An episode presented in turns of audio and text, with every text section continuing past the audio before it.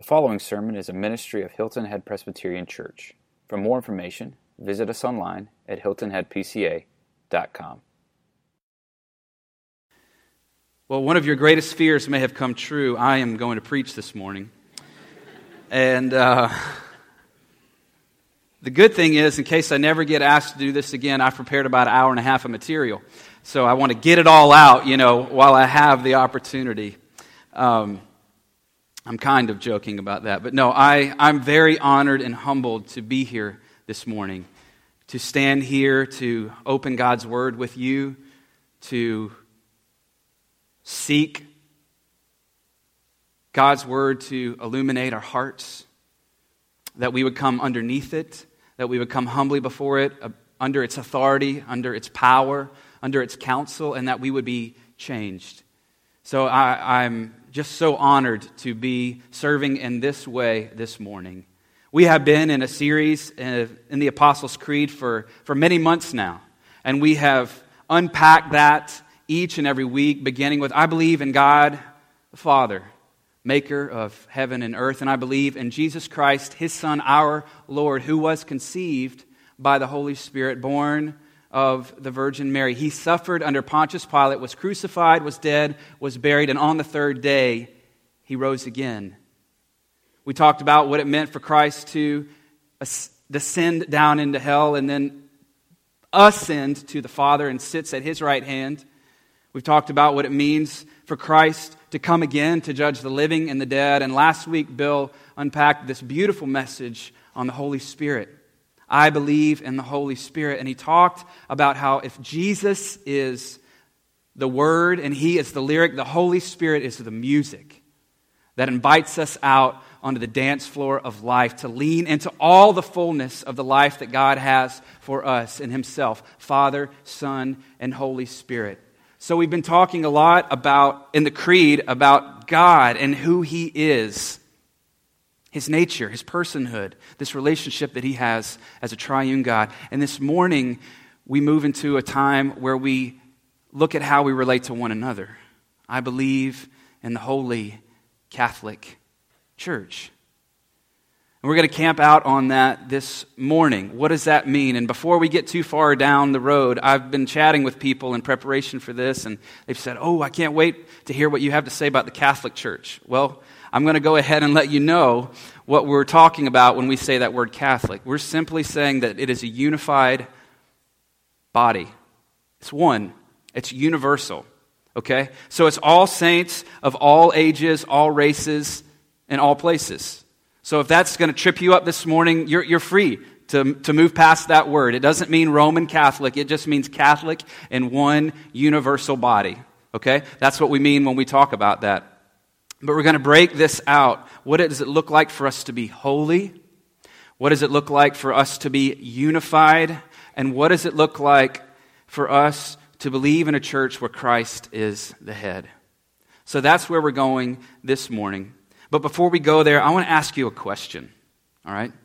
And I want some participation. I normally do this in much smaller settings, and so it's a little easier to interact, but I'm going to encourage you to participate, raise your hand, and say, Yeah, that's, that's me. Have any of you ever had a bad taste in your mouth? Ever? Okay, fantastic. I have, just like you, when I was a little guy, I wasn't quite the angelic, glorified saint that I am today. I know that's hard to believe, but I wasn't. And my mother, who was a woman of God, but also a woman of her word, would say to me, If you continue to talk that way, if you're disrespectful, if you're rude, or if you say words that are off limits that no little child should be saying, I'm going to wash your mouth out with soap. And she did. She would take that bar of soap and cram it in my mouth. And unfortunately, I didn't learn the first, the second, the third, or it took many, many times for me to to understand that this was going to happen if I continued to talk in that way. But there was a bad taste in my mouth, and there was no amount of Capri Sun or High C or sandpaper that was going to get that taste out of my mouth for a very long time. So that was when I was a kid, and of course, we've all tasted things over the years at restaurants and places that left just this off putting, sour, bitter taste in your mouth. But more recently, during Holy Week, I had a very, very bad taste in my mouth right here in this very room, actually, over here on this part of the stage. See, I bought one of those stainless steel coffee mugs that you guys have, right? I didn't get the Yeti one, so I saved $312. I only, only spent $7 on mine. Good for you if you did that. But I, I don't do that. And, and, and I drink black coffee, fresh black coffee, no cream, no dairy. I don't need Butterfinger or, you know, hazelnut or snickerdoodle stuff in my coffee. I just drink black coffee. So I'm in here, I'm in the sound booth, and I'm taking a sip of my coffee with my stainless steel tumbler, and I come over here and I'm doing some things, take a sip of my coffee. And then I was standing over here near the stage, and I was flipping through some music in preparation for some of the services, and I reached to my left, and I grabbed a stainless steel coffee tumbler, and I put it up to my lips, and I drank it. It was one of your coffees from Sunday morning that had dairy in it for three days, and I ingested that. Oh, yeah, ooh, yes. Ooh. Maybe you know who you are. There's a time of confession and repentance later. But it was awful. I'm not over it. I am not over it as, as I'm talking about it here in front of you today. But I had a bad taste in my mouth. And for some of you, maybe many of you, you have a bad taste in your mouth about the church. You do. You do. Because you've been hurt, or you've been wounded, or you've been jaded or disillusioned. You've moved into places of cynicism. You've, you've got a bad taste in your mouth because something has happened along the way in your experience with the church, and you've got a bad taste in your mouth. And I want to just go ahead and put my cards all out in front of you this morning before we go any further. My relationship with the church over the years has been somewhat of a love hate relationship. It's been bittersweet, if you will. See, I grew up in the church and I, I loved the church. I was there every time the doors were open. And many of you had that experience, especially in decades prior to this when the church was really kind of the, the center of community life. And you were there every time the doors were open. Well, that was me. I was part of Bible drill. I, if you can believe it, played church basketball. I did that, and then I was part of the youth group, and then I led worship, and then I helped out with kids camp, and I was a summer counselor, and we went to camps and we did mission trips, and I loved the church. I loved the church. But then when I went off to college and I started seeking a church to belong to, and then came on staff at a church, I I became very wounded and very hurt by a lot of things that I saw, a lot of things that were said to me, a lot of things that were done to me and I was cynical and I was skeptic. I had a very bad taste in my mouth about the church. So I come to you today saying, I understand. If that's where you are, I understand. But I will tell you this God has done a great redemptive work in my heart, and He has used this congregation primarily to draw me back to the beauty of the body of Christ. So I want to say thank you. Thank you for loving me and my wife well. Thank you for supporting us. Thank you for encouraging us. Thank you for pursuing holiness and unity. Because God has brought me back into a deeper love and affection for His body, for His people, for His bride. So this morning, I want you to know I don't stand above you, I stand with you. Okay? And I hope that we can journey together to see what the scriptures say to us about the church, who she is, and how we are to believe in her and to have our lives invested in her. So, this morning, we're going to look at a primary text, which is Ephesians chapter 2. So, if you have a copy of God's Word, I invite you to turn there. Ephesians chapter 2. And we're going to be in a couple of, I'm going to move in and out of a couple of different passages, but this is going to be the primary text. And Paul writes in verse 11, he says, Therefore, remember at one time, you Gentiles in the flesh call the uncircumcision by what is called the circumcision, which is made in the flesh by hands. Remember, remember that you were at that time separated from Christ, alienated from the commonwealth of Israel, and strangers to the covenants of promise, having no hope and without God in the world. Let's just pause there. Do you remember what it was like to be without God and to have no hope in this world? Do you remember what it was like to be a stranger to his covenant promises? Maybe you're here this morning and you and that's where you are. You are without hope in this world. You don't know about the covenant promises that exist in this Bible, this Word of God. But now, verse 13. But now, what a beautiful hinge. But now, in Christ Jesus, you, you who once were far off, have been brought near by the blood of Christ. For he himself is our peace, who has made us both one and has broken down in his flesh the dividing wall of hostility by abolishing the law of commandments expressed in ordinances, that he might create in himself one new man in place of the two, so making peace, and might reconcile us both to God in one body through the cross, thereby killing the hostility. And he came and preached peace to you who were far off, and peace to those who were near. For through him we both have access in one spirit to the Father. So then you are no longer strangers and aliens, but your fellow citizens with the saints and members of the household of God, built on the foundation of the apostles and prophets, Christ Jesus himself being the cornerstone, in whom the whole structure, being joined together, grows into a holy temple in the Lord. In him you also are being built together into a dwelling place for God by the Spirit. This is the word of the Lord. Would you pray with me? Father, we thank you for your word, for it has power and it has authority. It is truth. And Lord, amidst all the voices of this world this morning, would yours be the loudest? Would it be the clearest? Would it be the one that we hear? God, not even the sound of my voice, but your voice speaking in and through me to bring hope to bring truth, to bring counsel to your people. This we pray in Jesus' name. Amen. We believe in a church that is holy. What's that word mean? We've, we sing it, holy, holy, holy. We stand, holy is the Lord. We stand and lift up our hands. Holy is the Lord God Almighty. The earth is filled with His glory. What does that word mean? Many of us think that it means, well, just not doing bad things, right? I'm just trying to keep myself clean. I'm trying to. I remember when I was a, a young boy, I was a part of Royal Ambassadors, and we had this pledge that we said, and it said, to keep myself clean and healthy in mind and body. And it was a lot of abstaining from something but holiness is also a pursuit of something.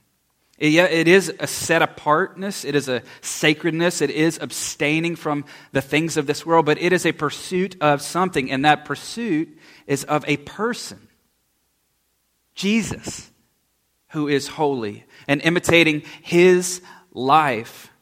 We are to be a holy people, a set apart people, a sacred people. Paul says this in the first chapter of Ephesians, verse 4. He says, God chose us in him, Jesus, before the foundation of the world, that we should be holy and blameless before him.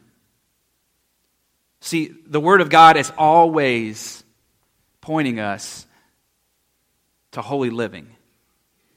God's word, through and through, cover to cover, is concerned about the holiness of his people. And we are a people, and we are to be a holy people. The scriptures tell us in 1 Peter chapter 2 that we are a royal priesthood, a holy nation. You've probably heard this passage before from 2 Corinthians chapter 5. If anyone is in Christ, he is what?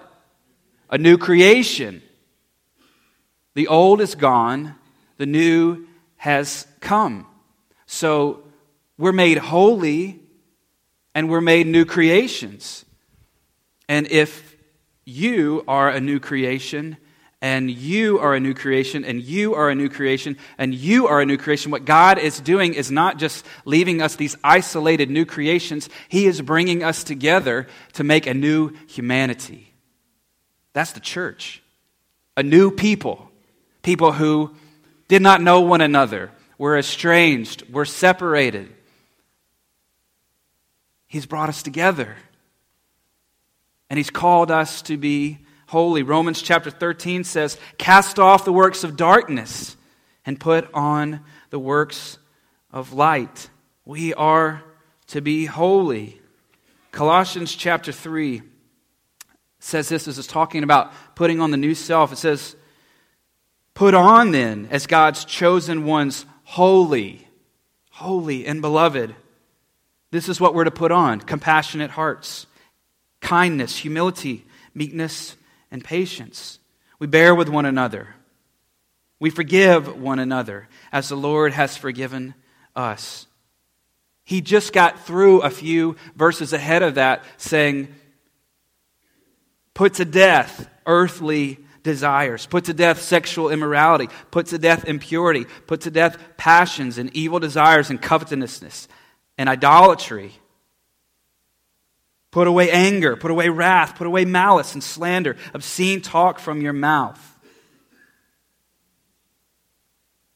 Instead, put on holiness because your God is holy. And when we live as holy people, we reflect the glory and the beauty and the holiness of our God.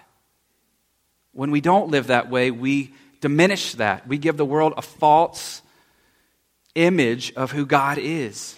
We are to be holy. The church is to be set apart. The church is different from any other institution. The church is different than any other institutions. And in Ephesians, just a few verses ahead of where we read, it says this, chapter 1 verse 22. God put all things under Jesus' feet and gave him head over all things to the church, which is his body, the fullness of him who fills all in all. We are the church, we are his body, we are the fullness of God, the expression of God, as it's been said, an embassy of heaven. That's beautiful imagery. An embassy of heaven to show the world what that kingdom looks like. We're to be a holy people. We're different than any other institution because Jesus Jesus died for his church. He gave himself up for her. These guys just got done singing this beautiful hymn. The church's one foundation is Jesus Christ, her Lord. She is his new creation by water and the word. From heaven he came and sought her to be his holy bride. And with his blood he bought her, and for her life he died. You know, Jesus died for the church Jesus did not die for a civic organization. Jesus did not die for the government. Jesus did not die for America. Jesus did not die for your fraternity, for your sorority, for your business, for your social club, for your tennis group, for your golf foursome. Jesus died for his church. And she is treasured and prized. He loves her. For her, he died. For you and for me, he died. His holy people. But we've got a problem, right? Because we can say, I believe in a holy church, but you probably have experienced something different than that along the way. You've probably experienced someone who has not acted in holiness. The great label on the church is that it's filled with hypocrisy. And I'm not about to stand up here and say that the church is not broken and is not marred and is not flawed. We're humans. We mess up. We do. We, we sin. That's why we come every week and confess that and find renewal and forgiveness in Jesus. But surely you've got a bad taste. Surely a few of you, at least this morning, have a bad taste in your mouth because you've seen people who are not set apart, who are not different, who were not clothed in compassion and kindness. You've been hurt. I have, that's been my story. I experienced that before. So the remedy for that, if that's you this morning, and perhaps you have a sour, off putting taste in your mouth about the church, perhaps there's some bitterness that lingers here is the remedy for that look in the mirror. How is your pursuit of holiness? How is your pursuit of righteousness? See, if you're like me, you hold people to other standards that you're not willing to live up to yourself. Probably not going to get an amen on that one, but it's true. We do. We're laissez faire, very lackadaisical about our personal holiness, but we demand so much of other people. So I ask you this morning how are you doing in your pursuit of holiness? We are called to be holy people. That's what we are. We have to live into that new identity. So we believe in a church that is holy. We also believe in a church that is unified. And as I mentioned earlier, we, we use that word, Holy Catholic Church. It just means a unified church, a one body church. All saints of all ages, of all races, and all time, and all places. We see this beautiful picture in Revelation chapter 5 about what eternity is going to be like says that God has gathered to himself through the work of Jesus, the very Lamb of God, slain on our behalf, people from every tribe, tongue, nation, and place. Have you ever experienced that? Have you ever been out of this country, been somewhere else, and tasted what that's like? It's glorious. It's so beautiful. It's a foretaste of what we will enjoy for all eternity. Our idea of the church should be so much more than what happens in this room. This is like less than a dot on a piece of paper in the whole span of eternity and what God is doing all across the globe right now. It's so vast, it's so big. And you know what God is doing? God is continually adopting people into his family. He's taken in the orphans. He's saying, Come to me.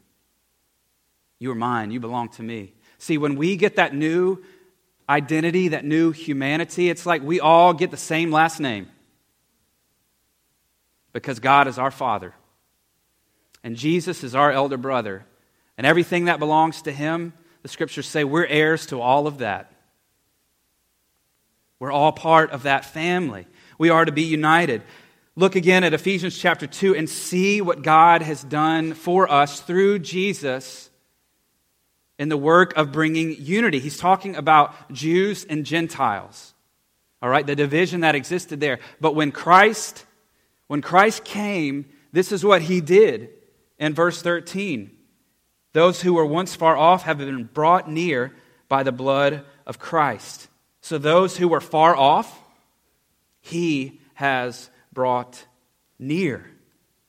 Verse 14 For he himself is our peace, who has made us both one and has broken down in his flesh the dividing wall of hostility. So there was a wall of hostility that existed between us, and God has brought peace. God has brought peace not only from us to himself, but from us to one another. Verse 17 He came and he preached peace to those who were far off and peace to those who were near. I'm not the brightest crayon in the box, but if he preached to those who were far off and preached to those who were near, that sounds like just about everybody. Peace is what he preached. For through him, Jesus, we have access in one spirit to the Father. We're united in the Spirit of God. Verse 19 so then, you are no longer strangers and aliens, but you are fellow citizens with the saints and members of the household of God. You probably don't think this way, and I confess I don't all the time. But do you know that you are more tightly bound and knit together and unified to St. Augustine as your brother in Christ than your very blood brother you grew up with. Unless he is a brother in Christ. But if he doesn't know Jesus, you are more bound to saints from first, second, third, fourth, fifth centuries than you are to your blood relatives, than you are to your children, than you are to your parents.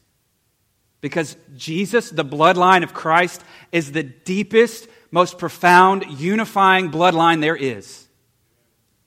He has unified us and brought us peace, and we are one in Him. I want to speak for just a moment of why we do what we do here on Sunday mornings. Bill and I firmly believe that there is so much, there are so many good things from other traditions and other centuries and other time periods that we can pull from to make this a profound experience for the people of God every week. We gather, we do not gather to play songs that you like, or we do not gather to to sing songs that you are on your top 10 list of songs you like to sing in church. We do not we don't do that. We gather together to rehearse and remember the narrative of God's redemptive story. And that involves ancient things and that involves modern things and everything in between. And we pull from Presbyterian backgrounds, and we pull from Baptist backgrounds, and we pull from Anglican backgrounds, and we pull from Methodist backgrounds, because after all, most of you are one of those anyway. Most of you are not all, didn't grow up Presbyterian. And we're pulling from different traditions an effort to unite us. An effort to unite us. See, when we gather together to sing the songs of salvation, that is a uniting experience. And perhaps some of you here this morning are too fixated on the expression of that that you miss the whole reason why we came anyway to celebrate that Jesus is our peace. And if that's you this morning, I want to encourage you lay all that down. Let it go and, and focus so much more on Christ and who He is instead of how fast or slow a song is, how high or low it is, how new or old it is. Focus on the one in which we're singing to Jesus, because he's the one that unifies us. He is our peace. We believe in a church that's unified, but of course, you've experienced a lack of unity. At some point on the path along the way, you've experienced a lack of unity. You've seen divisiveness. And if you read and you study, the ones who seem to be most disillusioned and most cynical and most disenchanted with the church are the generations younger than myself. Many of them have just thrown the towel in altogether. And they've exchanged this gathering and the body of believers for being at home on a mobile device and listening to some pastor they've never met and some worship band that has no presence in their life. And I'm not here today to diminish those things or say that they're bad.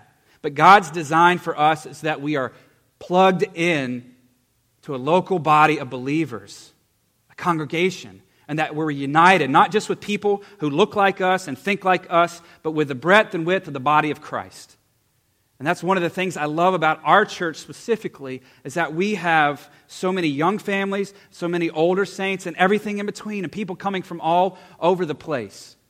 Because you know what happens if we are all in the same demographic and we all have gone to the same kinds of churches and believe the same sorts of things our whole life?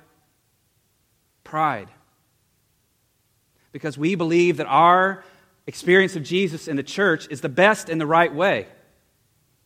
I grew up that way. I did. I grew up Southern Baptist, and I grew up that that is almost like the way, the truth, and the life. That's what was ingrained into me. And I went over to, I went to seminary in Boston, and I began to sit with saints from all over the world, from South Korea, from Africa, from the UK,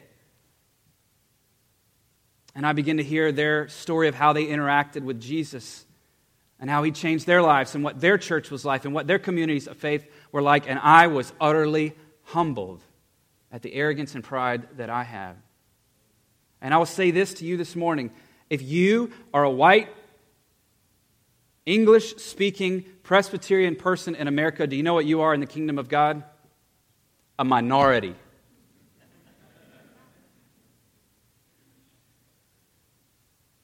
Our pastor, Bill McCutcheon, right now is in South Africa meeting with pastors and encouraging them. There is a great work of God happening all over the globe. And it's so much bigger than us. And it's so much bigger than what happens here.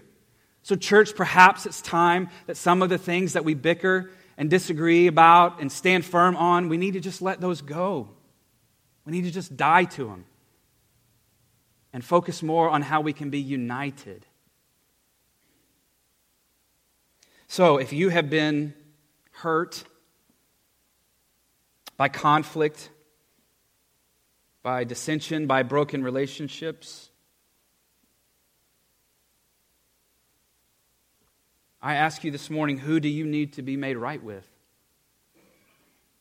Who do you need to be reconciled to? Jesus says this thing in Matthew, I think it's 18, 15 or 18, somewhere in there. He says, if, if you're coming to the altar and you've got a sacrifice and you're bringing that to worship and you see that you're in conflict with a brother, you need to lay that down and you need to go and be made right. And maybe some of you here this morning, you don't need to sing another song. You need to go and be made right. You need to be reconciled.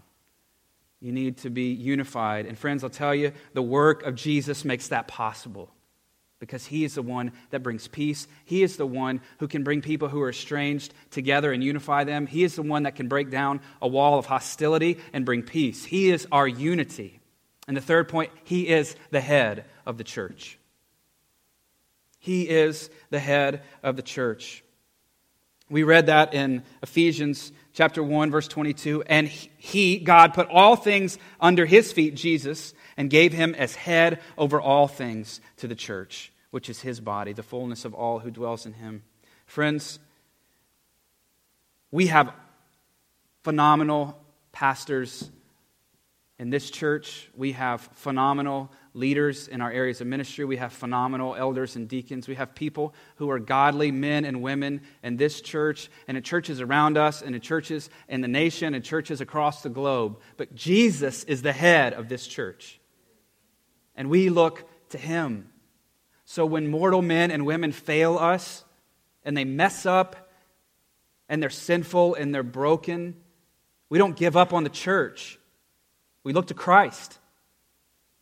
He's the head, He is our chief shepherd. If we're the body, we can't function without the head. We can't function without Christ. We can't be the church that we are called to be without Him in the lead.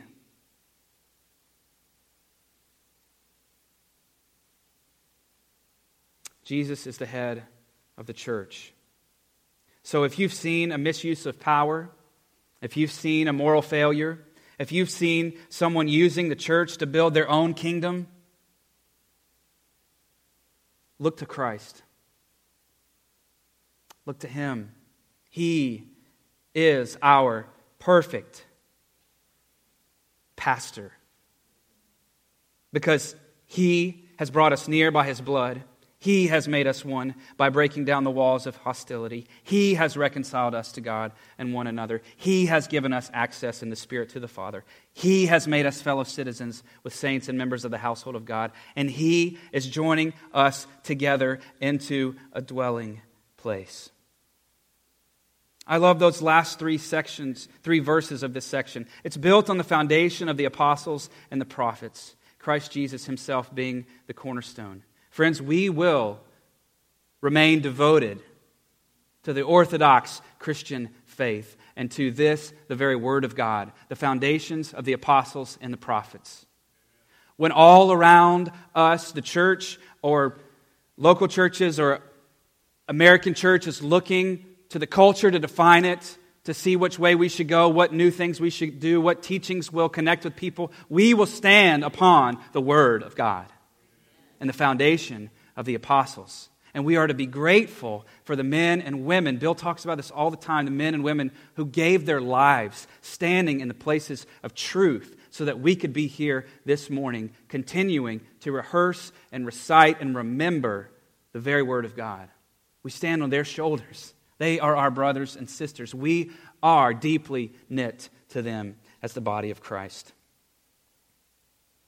In closing, we've talked in this section, not section, sermon series of the Creed, that the Creed brings balance, and the Creed brings clarity, and the Creed brings community, and the Creed brings counsel. The Creed brings balance and symmetry, and that we remember that it's not just me and Jesus. Sometimes it seems that it'd be a lot easier that way, right? But then you got to deal with yourself. Yikes. Not always good. But it's not me and Jesus. The body of Christ is always corporate, it's always communal, it's always incarnational. So, friends, if we look at the illustration of the body of Christ, do not dismember yourself from this body, but embrace it and be brought to it again, be united with her. The creed brings clarity what the church really is. We've seen a glimpse of that in the Word of God this morning. Andrew Shank will pick up on these themes more deeply next week as we talk about the communion of saints and how we are to live out these things in everyday life with one another. But the, the creed and the Word of God bring clarity to what the church really is. And it informs our community. I think we have talked through that pretty rigorously here this morning but it informs that we are to be unified. Not by the songs that we sing, not because we live in the same place, not even because we might have Presbyterian backgrounds or agree mainly on a lot of theological positions. The thing that informs our community is that we have been brought near by the blood of Jesus. And it gives us counsel. If you find yourself this morning with a bad taste in your mouth, if you find yourself feeling disillusioned, bitter, resentful towards the church, I challenge you and encourage you come back to her. Fall in love with her again. Rejoice in her. A quote from a dear friend and mentor of mine said this about the church. It's printed in the front of your bulletin if you have a copy of it. And I hope you might take it home with you.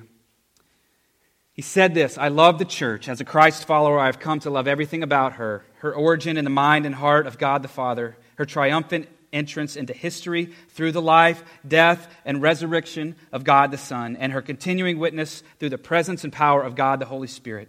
She is divinely instituted, His creation, and she is God's own possession, His body.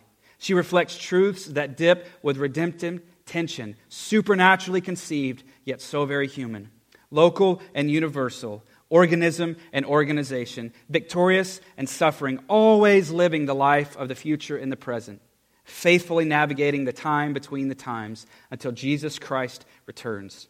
Yes, I love that church. Let that church arise in our day, the beloved one engraved on his faithful hand, and the one who still embodies the hope of the nations. Yes, I love that church. Yes, I love that church, and I hope that you do too. Pray with me. Father, sometimes it's so hard to reorient ourselves towards truth when our emotion and our experience has been different from that. It feels like we have so far to go to get back to where we once were. But we believe and we know that by the power of your Spirit, our hearts can be changed in a moment. And we pray that you would do that this morning. That as we come to this table and we look to Christ and his work on our behalf, that we would do it as one body, a holy body. Your church, you are the head, our great and glorious Redeemer. We love you, we cherish you. Help us to cherish your church, your people your body, your bride. This we pray in Jesus' name. Amen.